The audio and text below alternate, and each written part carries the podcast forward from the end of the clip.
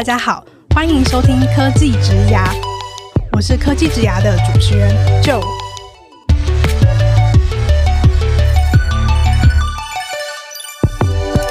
科技职涯是由 CakeResume 制作的广播节目，我们将会邀请在科技、数位等不同领域的工作者来分享他们的职涯故事和个人观点，一起来听听这些精彩的分享吧。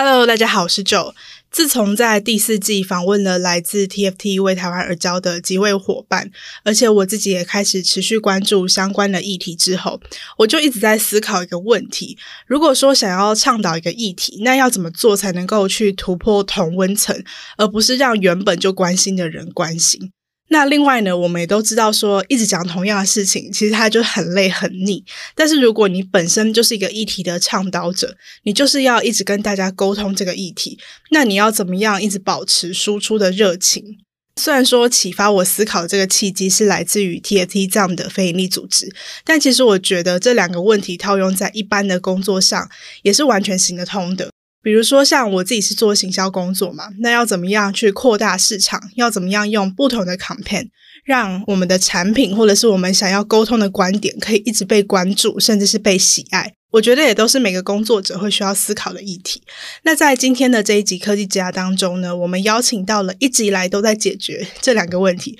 而且我觉得做得相当让人惊艳的 Rethink 共同创办人兼 CEO 之阳。让我们先来欢迎他出场。Hello，之阳。嗨，各位好，我是之阳。首先呢，想要先请之阳跟我们的听众朋友们介绍一下，Rethink 是一个怎么样的组织？Rethink 是一个大家心目中应该所谓环保团体啦。那从二零一三年开始，我们是一个。嗯，我有点难定义的组织啊，就吃饱太闲，大 家去惊叹的组织吧。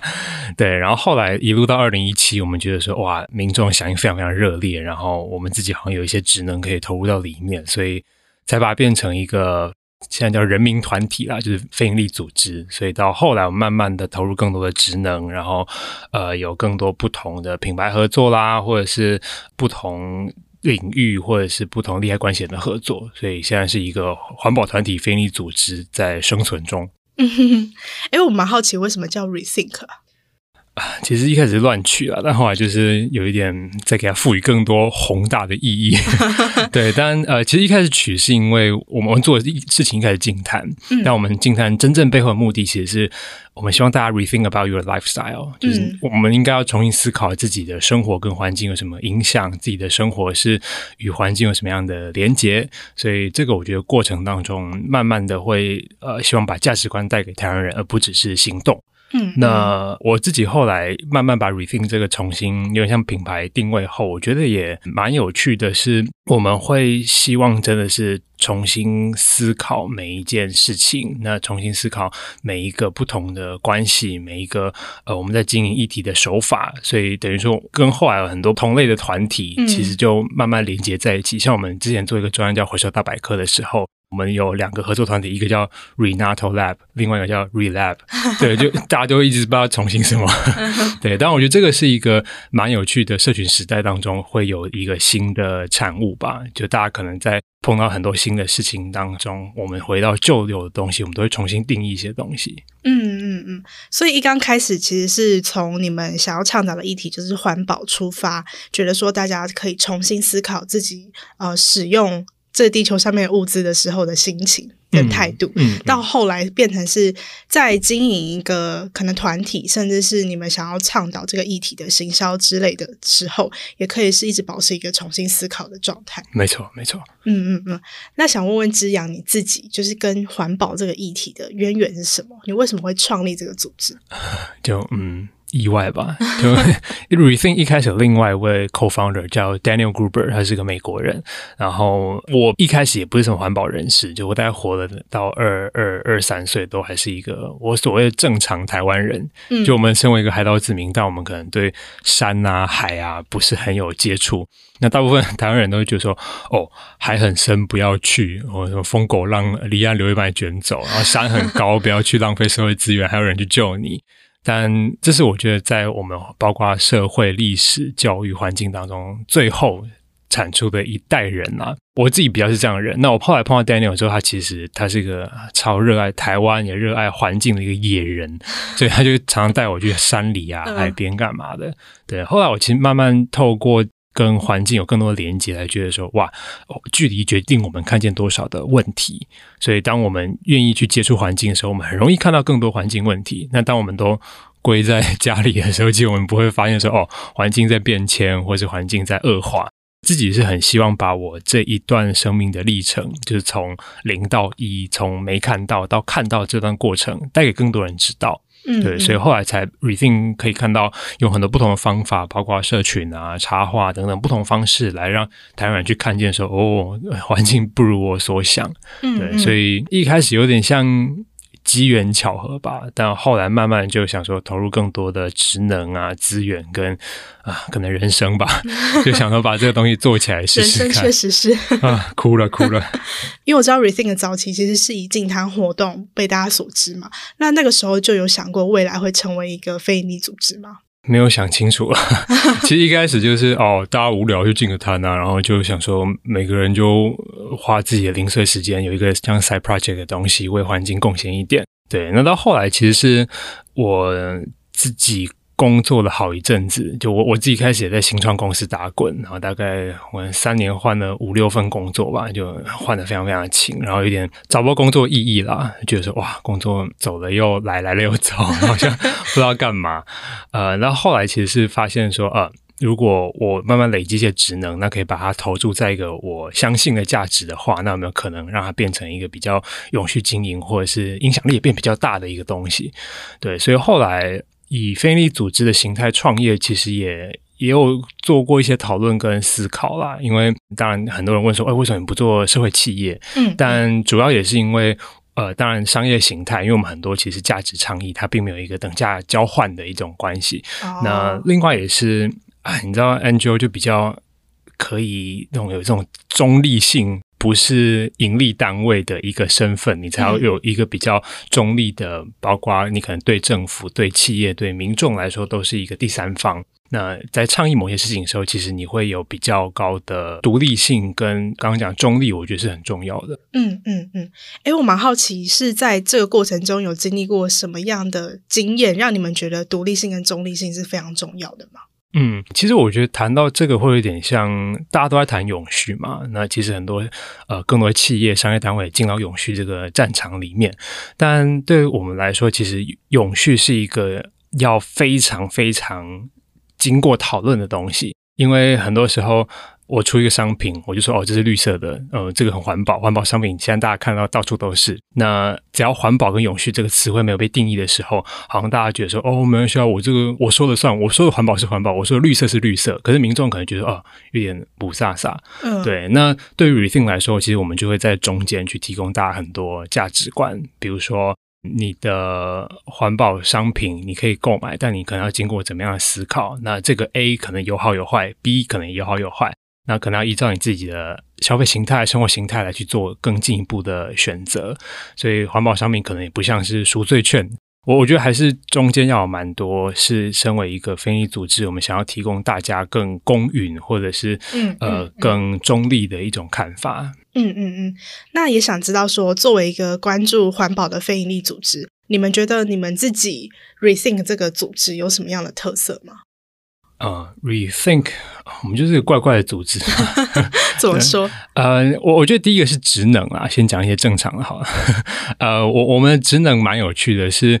大概环保团体蛮多都可能是像呃 NGO、NPO 背景，或者是他可能是环境、生态、环工背景的人蛮多的。但呃，我们里面好像几乎没有这样的人，我们大家都是业界、oh. 呃，包括公关、电商，然后新创等等的成员组成的，所以蛮有趣的。我觉得是我们会用非常商业的手法在操作环境议题。所以第一个是我觉得跟民众在沟通的关系上面，他可能就会相对的让民众觉得，哎，有点不太一样，怎么有一个。过往都大家都在讲什么？呃，气候变迁、北极熊，然后说我呃怎么样做的不太好，民众怎么样不环保。但后来有一个团体跳出来，用一个怪怪的东西，常用一些有点好笑啊，或者是比较特别的观点在讲环境议题。所以我觉得这个是职能上我们成员组合，然后有这样的结果。另外，我觉得是利害关系上面，我们也用比较不一样的操作方式了。那大家可以想象，环保团体在大家心目中蛮多，就是会去抗争啊，去批判或者是监督这个角色，其实是在大家我觉得印象中是比较多的这样的形象。嗯，特别是最近不就是有一些国外激进的一直拿一些罐头去泼名画，大家可能就是哦，环保团体是不是这样很凶？嗯，对。但我们自己就觉得。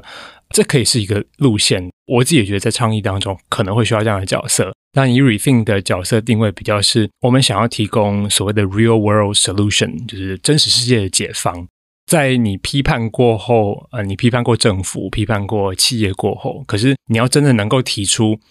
好，他做不好，但他可以怎么做？嗯，不要只是一直骂他做的不好，不然他就说哦，so 对，那。我也不知道该怎么做，对，所以呃，我们自己也会希望结合很比较紧密的利害关系，比如说我们有合作过，包括电动车品牌 Gogoro，包括呃 Foodpanda 等等的，其实都是跟民众非常非常贴近的生活品牌。那结合品牌力量，或者是推出一些新的模式，可以让民众去参与的话，我觉得这个会是在所谓的永续议题当中，大家一个不一样的切入点，嗯、就是对于大家来说。环保啊，SDGs 气候变迁不是那种飘在云端上的口号，嗯，而是它可以进入到呃很生活、很品牌、很生活消费面去处理的时候，我觉得它会是一个新的呃在环境议题当中的角色。呃，回到问题，Rethink 是一个在操作利害关系人上面，我觉得一直是希望用新的，然后比较不带批判的手法来经营。嗯嗯嗯，你刚刚提到说，大家对于环保团体可能会有一个比较激进的这样的印象，就让我想到，我前阵子很常在看一些呃，对于时尚品牌的一些解析的 YouTube，嗯，然后里面就有提到说，有些设计师他对于女权这个议题他非常的在意，所以他会很强烈的在他的秀场里面去展现跟女权相关的讨论。但有些它可能是蕴藏在它设计的细节里面，比如说它可能针对过去在历史演进当中对于女性禁锢的某一种呃可能时装的设计，然后去做打破这样。所以我也蛮想知道说，以环保这个议题来说，刚刚提到的可能有比较激进的这样子的角色，你觉得这样子的角色存在有什么样的意义吗？哦，应该是蛮有意义的啦，因为。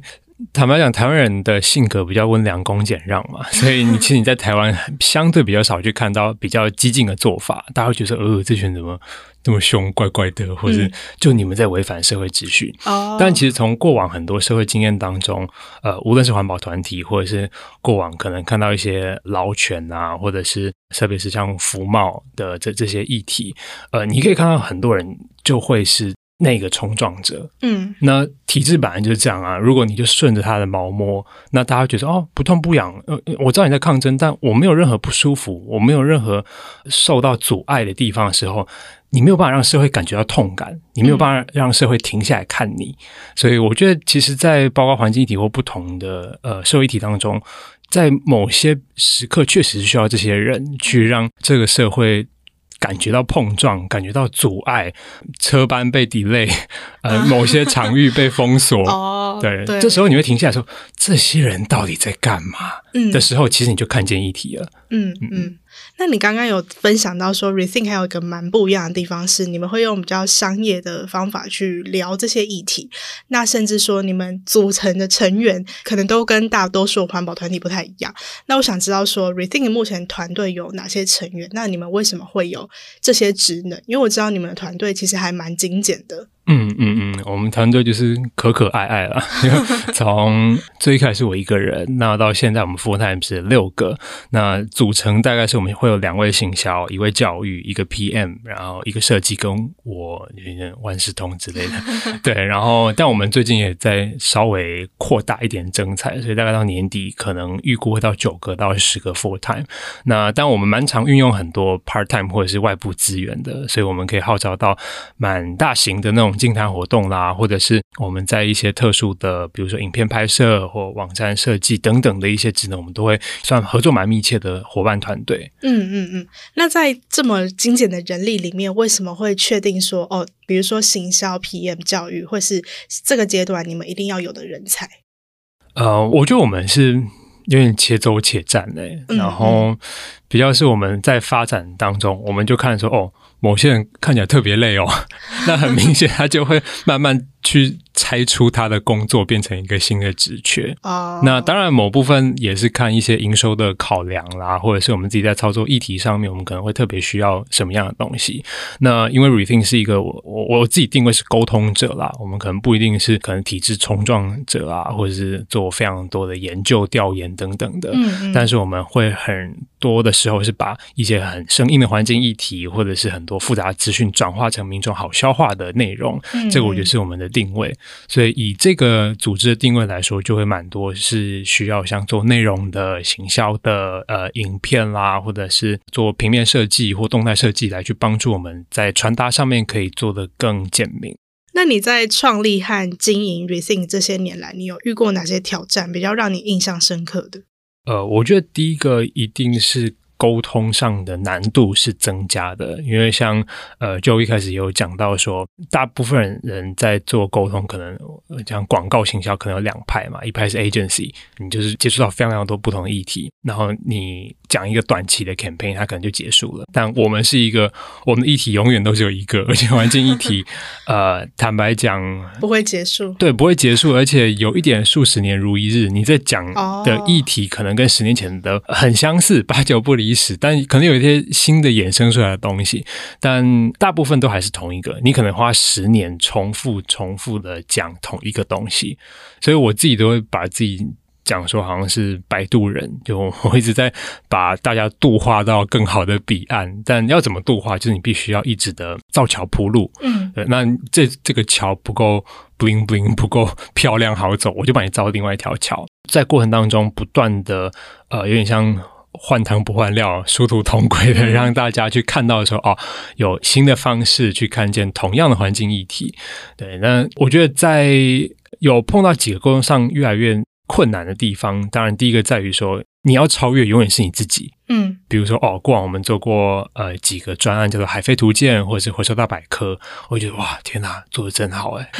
自己说，但就会觉得说哇，我都已经做到这样的高度了，那我要怎么再超越我自己？嗯，其实是某定的难度。那第二个，我觉得当然是大环境啦。就比如说，大家也知道，在 Facebook 演算法，就现在是个 K 笑的时代。嗯、对，那还有呃，当然越来越竞争的场域，然后跟很多永续议题有很多不同的竞争者等等的。所以，对我们来说，怎么样持续让民众有专注度在我们的身上，以及呃，怎么样继续的保持这个议题的热度，我觉得是在沟通上难度，我们自己观察是越来越高的。嗯嗯嗯。刚刚提到的那个海废图鉴，我相信应该会是蛮多人对 Rethink 一个很深刻的印象。可以请志扬跟我们介绍这是一个什么样的图鉴吗？这是一个很强的图鉴，呃，讲简单来说，就是大家看过鲸豚图鉴啊，或者是什么植物图鉴，但你可能没有看过一个垃圾图鉴，里面 对满满都是垃圾。对，但海废图鉴其实是一个呃，我们去台湾各地，那甚至有些是海外的垃圾，我们去做净滩，然后以及收集。非常感谢有其他不同的组织也贡献了很多垃圾。对，然后最后凑成一个线上的图鉴。那现在应该有一百五十个以上的经典的海洋废弃物。这个图鉴会做的原因，其实是因为呃，我们那时候发现全台湾人开始在封净滩活动，真的非常非常多人参加过净滩活动。嗯、但比较可惜的是，大家参加过净滩后，他可能呃，在这个环境教育的体验跟活动过后，他不是很清楚说，呃，这些垃圾到底是什么。从哪里来？有什么类别？跟我生活有什么关系？我该怎么处理？嗯、这中间的脉络其实是一个活动当中必须要传达的，不然我们永远都在捡垃圾。嗯，就是我们把问题剪掉，那问题永远都还会出现。我们必须要了解问题，我们才有机会解决问题。这个是海废图鉴的定义。所以我们就把海费的资讯全部整理在一起，然后那时候也找了非常好的设计团队，就是呃张志奇的公司简讯设计，然后来把这个网页做非常非常好的前端动态的处理。对，后来呃我们这个专案应该是二零一八一九年上线的，就是现在它基本上是一个网站。那后来我们其实配合很多教育的巡回，或者是甚至桌游的搭配，去把它送到很多全台不同的学校里面。对，所以那时候其实获得蛮好的回响的。我记得那时候我们配合设计师，他呃，你知道设计生涯毕业过后，他都有一些那种设计师的梦想，想说嗯，我要拿一些 全世界应该要拿到的奖项吧。那些设计什么经典啊、红点啊、Good Design，我们那一年就帮他了结他所有的人生梦想。对，所以他自己就、哦呃、怎么办？人生有点没目标。说 没事没事，嘿，也要超越自己。对，人生要设更高远的目标。对，所以我我我觉得蛮有趣的一个专案，然后某程度也是去验证一个方式是。呃，Rethink 持续的在用新的方式去沟通旧有的议题。嗯，那海费就已经行之有年的，但可能尚未有人用这么特别、这么奇怪嘛 的角度去 沟通这样的议题。嗯嗯嗯。那在经营这个团体、经营这一个组织本身，你有遇过什么样的困难吗？啊，我自己其实就是因为 Rethink 而长大啦。因为过往我就是一个在新创团队的人，然后我自己觉得我有点像有点艺术家的气息吧，就反正我爽做什么做什么。那我觉得早年所幸啊，我的直觉或者是观察可能是还 OK 的，所以从早年的 Rethink 刚发起的过程当中，我觉得我自己不是很有。呃，脉络的去看整个议题，但就好像猜到了几个东西，然后有几个还不错的作品，对，但后来。呃，慢慢的，我觉得要有很多新的方法导进来，比如说问题解决流程，比如说设计思考，比如说很多不同发想的方法方式，这个我们就会慢慢导进来，然后让我们在做这件事情的方法论是可以复制给大家的，不是卡在我一个人的脑袋里面。那另外也越来越多人，所以你就要开始这两年做了蛮多呃管理做中学的功课啦，就比如说很多时候。大家都觉得啊，CEO 可能是那个在外面冲啊，然后打仗的那个人。但有时候回到组织内，你就看到说，哦，CEO 的想法跟大家可能有某定的落差。嗯。那有时候 CEO 就反正就所谓执行长就很爱。叫大家去执行，但如果你在执行背后没有去训练起大家这种思维的模式，或是做事的能力的时候，其实你就永远在发号施令而已。那没有你的话，真的就可能会没有大将。所以慢慢的，我们也希望是可以培养出呃比较多中阶的人才啦，或者是大家在思考一个专案时候的，包括脉络、SOP 或者想法，这全部都必须要 train 起来。然后，当然，在更细节的，可能就比较像 HR 的角色，或者是啊，我们也没有 HR，所以就都我们自己拨 零点一、零点二的人力来做这件事情。在营运面，在人资面，或者是在组织成长跟品牌对焦上面，我们这一两年花了蛮多时间在上面。那可能不是那么外显，但对我们来说是一段嗯非常非常有趣的过程。嗯，因为 Rethink 从二零一三一路到现在，我觉得累积了非常非常多的资产，包括粉丝啦，包括我们自己的社群，包括我们有的方法。那所以我们把所有东西现在其实在做很多营运上的盘点，然后重新再对焦啊。所以啊，真的是有点回想不出来当初那个可以很任性、轻轻松松在做 Rethink 的我到底是什么样子。对，但是现在我觉得是呃，慢慢朝着组织化的方向去迈进，然后在影响力啊或营收上面，其实都还有不错的表现。嗯，是什么样的契机，或者是遇到什么样的困难，让你们觉得说哦，这一切可能要再更有组织化一点？我觉得 Rethink 是一个。执念很深的团体，我们执念就是非常围绕在那个问题上面。比如说最简单的，Rethink 想要去解决台湾的废弃物的问题，但就是一个很简单的一句话，背后有超级多的脉络。然后所以在过程当中，我们会不断的去慢慢发现说，哦，在不同的场域、领域、利害关系上面的问题都会不大一样。嗯，比如说。在民众上面，你可能就要有很多社群行销的手法，或者是很多呃新的沟通方式。那在政府端，你可能必须要去推出一个新的模式，让他们可以做典范性的 follow。其实企业也是，所以我们在跟很多不同企业品牌合作，我们也必须要做出所谓的社会典范。有像我们跟 foodpanda 合作。有一个专案叫做环境友善店家，就是帮他做了一个新的环保标准，然后让 foodpanda 认证的店家都可以加入一起去做可行性跟环保的一个交集，嗯，然后来帮助外送，它可以做到相对的环保的营运方式。那这个专案其实也是呃会需要相对应的，比如说专案人力啦，或者是像比较研究人力。但这个专案一推出来之后，其实很多呃，在龙头的产业上都会看到说，哎，你们跟 Foodpanda 那个专案很有趣，哎、嗯，我们能不能也来讨论一些比较像环保顾问啊，或者是呃营运模式修改的一些方法？对，所以对于我们来说，回到这个问题，我们还是。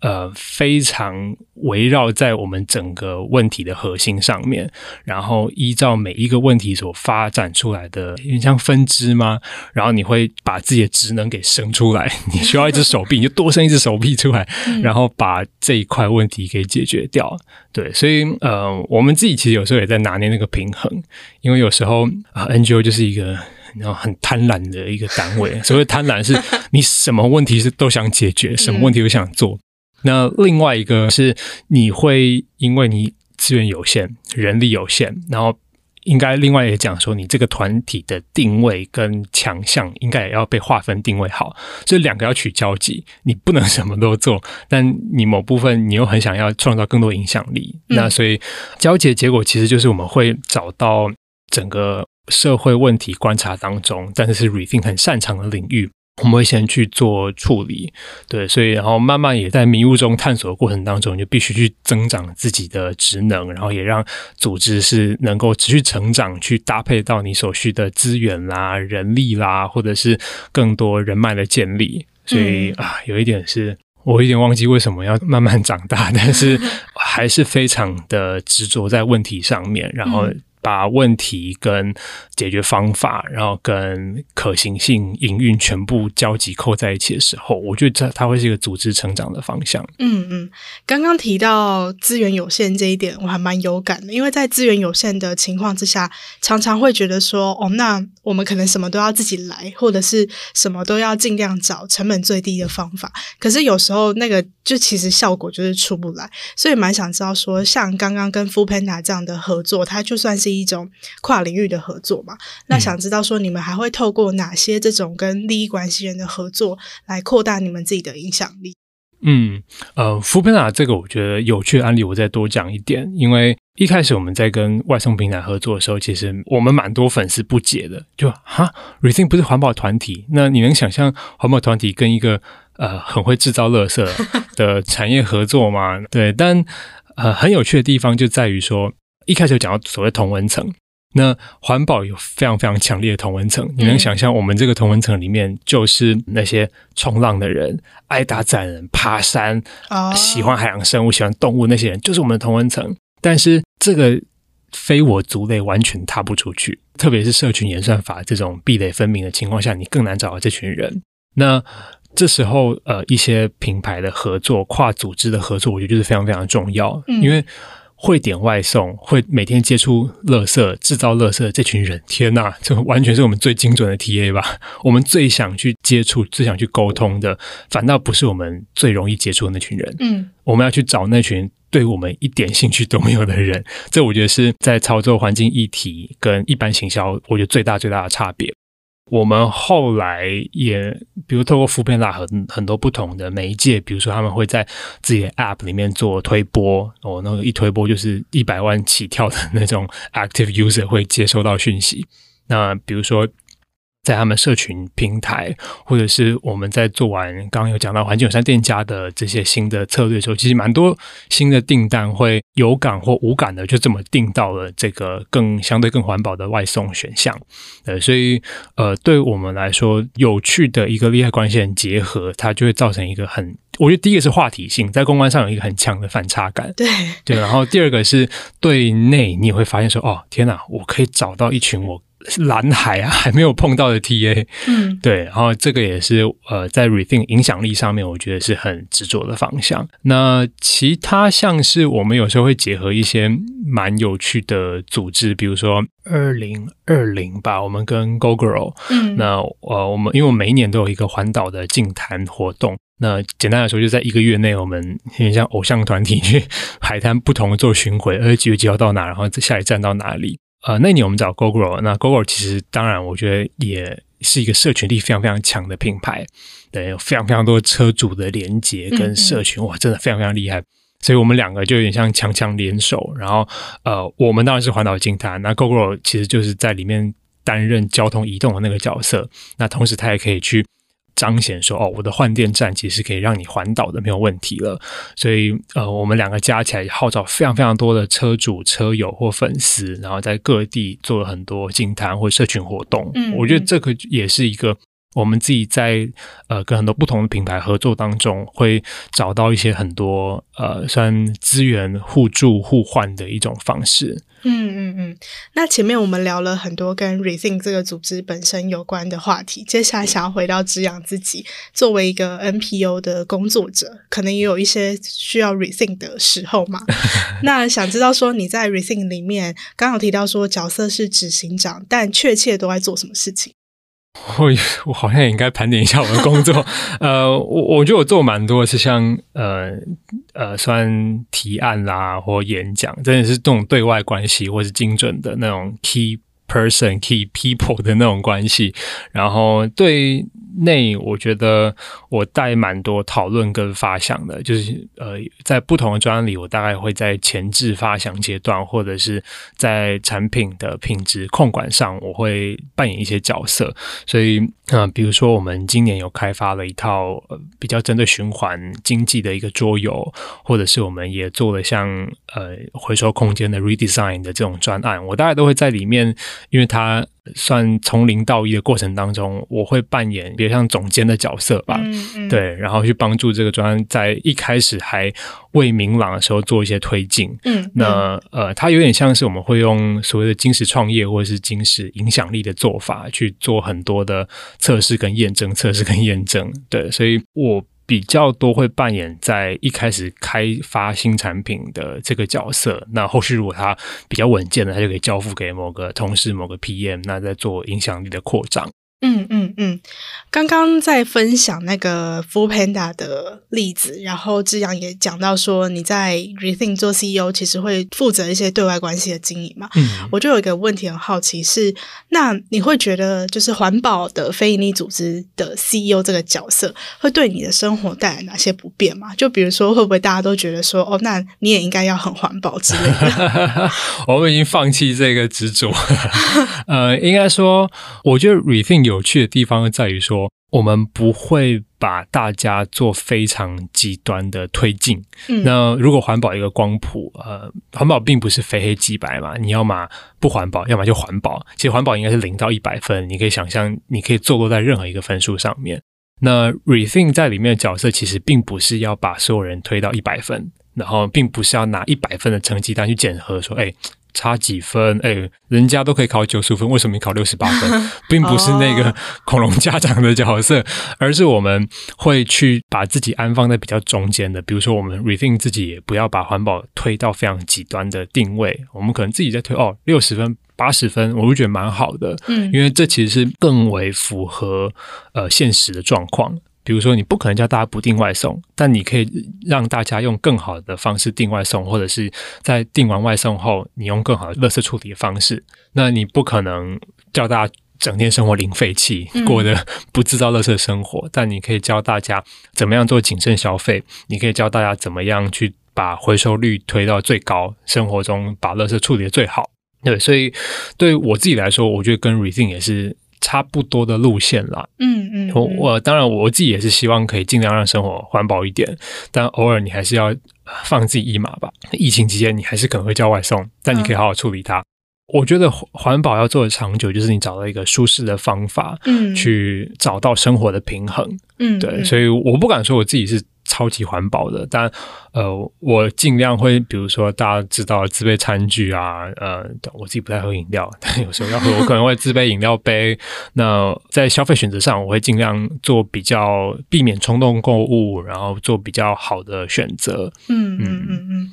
那这一切也都是你在创立 Rethink 之后也一起改变的自己的生活习惯嘛？那想知道说你在创立 Rethink 之前，刚有提到说有在一些新创公司打滚过，嗯、那蛮好奇说那些工作经验有带给你什么样的养分吗？应该这样讲啊，我觉得我的在很多不同新创团队或公司的经验，我觉得有累积到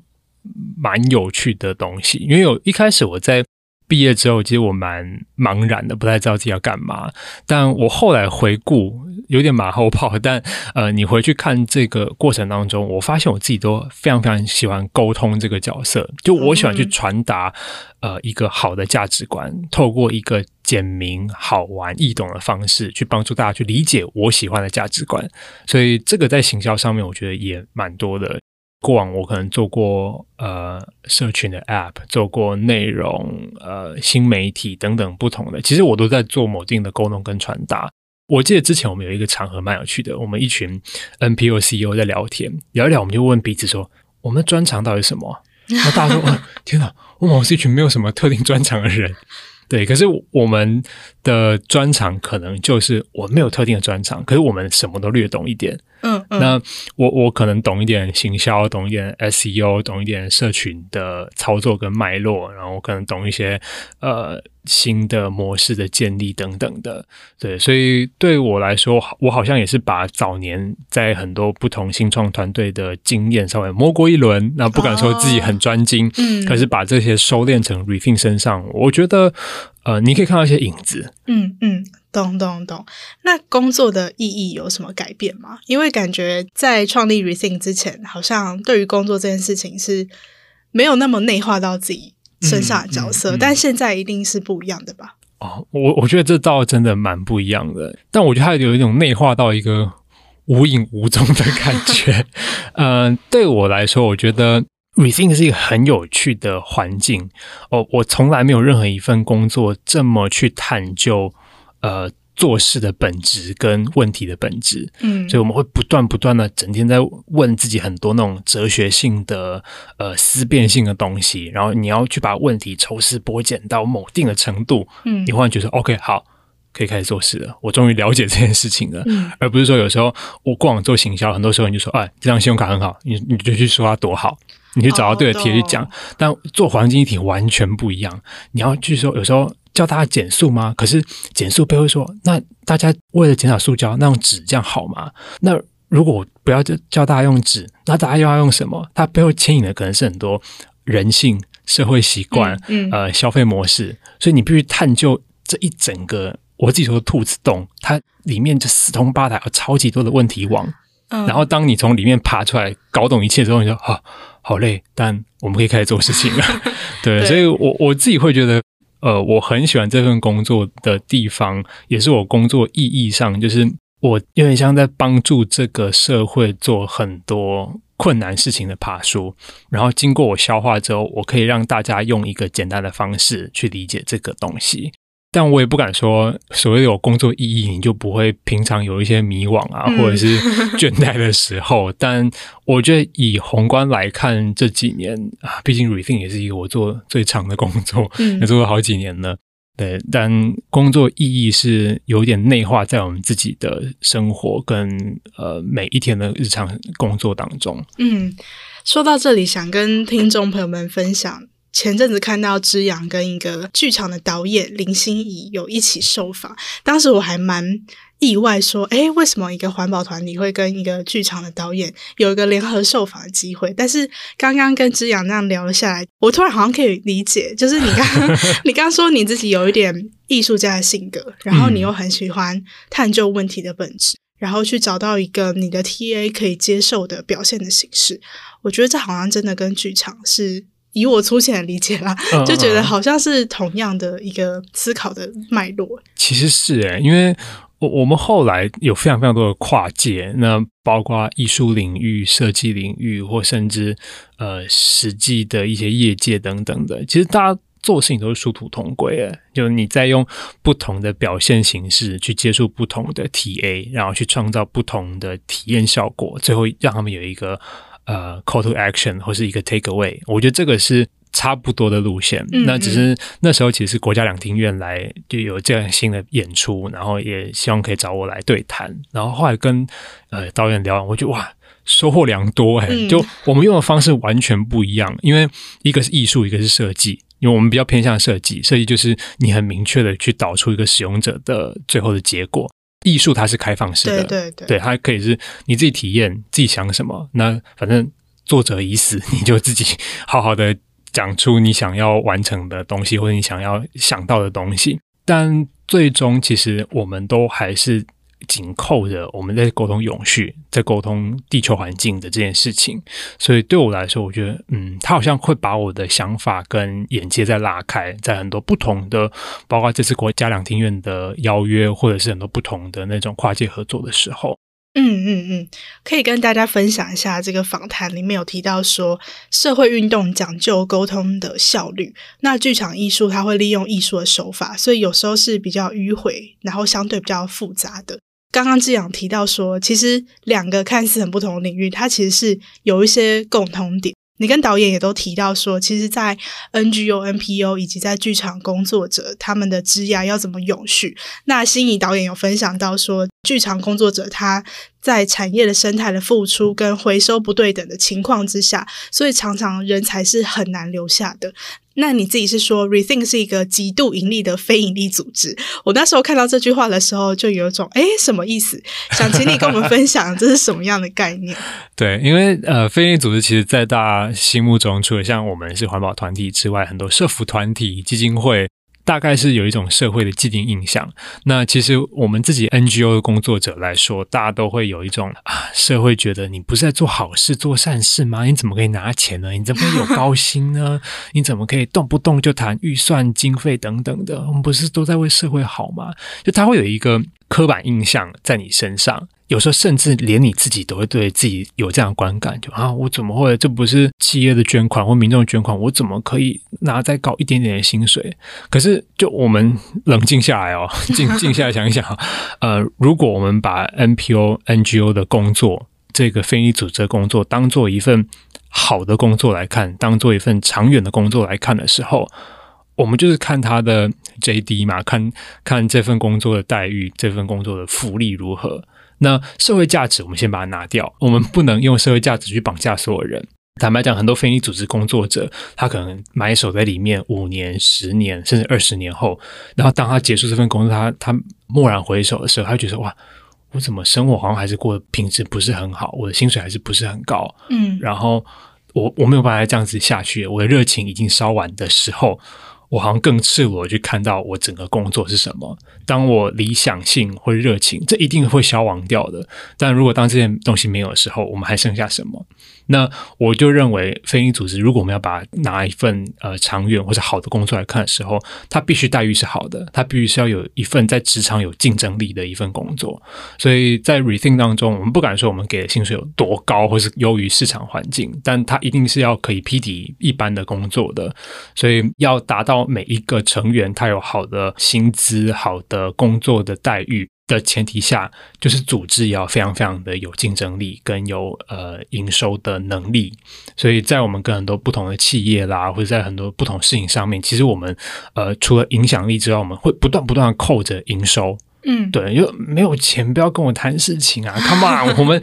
我们是一个非营利组织，我们是一个有点像慈善团体，但我们不代表。我跟企业合作要是慈善团体，嗯，而是这当中一定是很明确的互惠交换。然后，因为我们毕竟成员像一开始讲的，我们都是业界过来的，这个东西我们很清楚啊。我们可能不到等价交换，但某一定程度，我们一定是要有互惠的这种机制。对，所以总而言之，还是希望想象未来十年、二十年好了，一个小朋友在写国小我的志愿的时候，他可以很骄傲写出说，嗯。我想成为一个非营利组织工作者，嗯，嗯，因为我可以做一个为台湾更好的工作，同时薪资待遇还超爽的，嗯，那不是很好吗？哎、欸，这样你才做得长久吧？嗯嗯嗯，对。哎、欸，可是我还蛮好奇，不知道之阳的角色有没有办法，但是我还蛮想知道，说一个工作者要怎么样去判断这个非营利组织在客观的物质条件上啊，或者是职涯发展上，它其实可以提供给这个工作者不输于一般企业的选项。嗯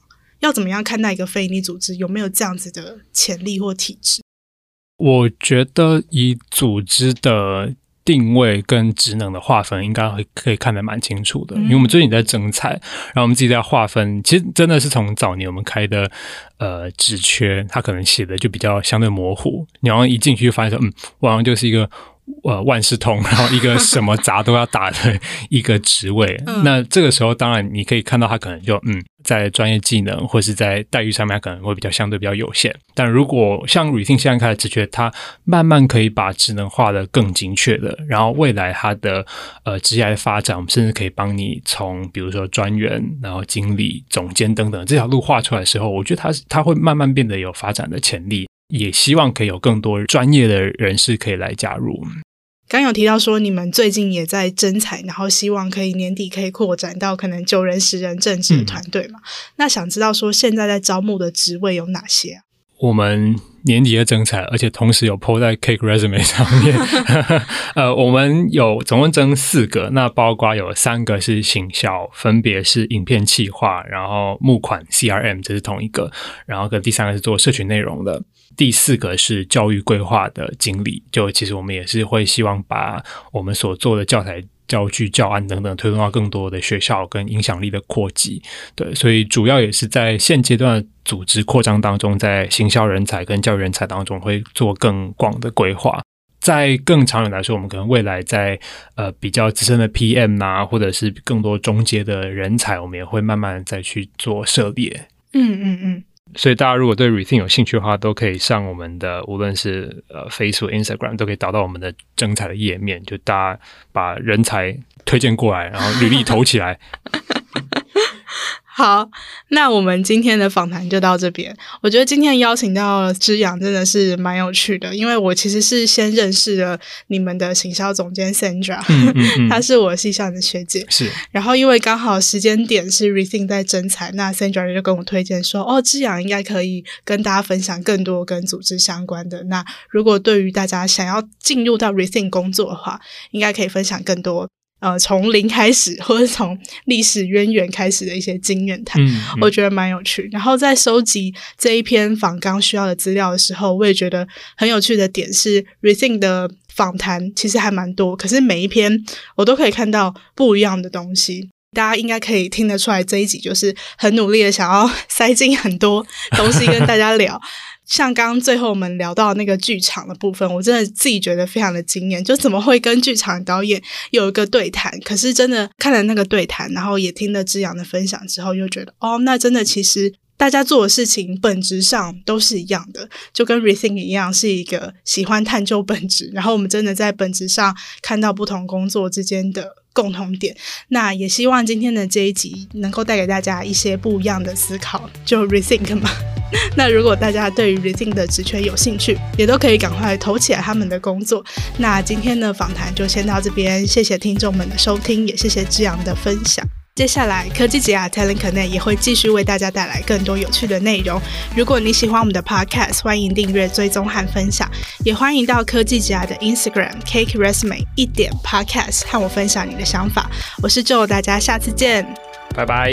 拜拜。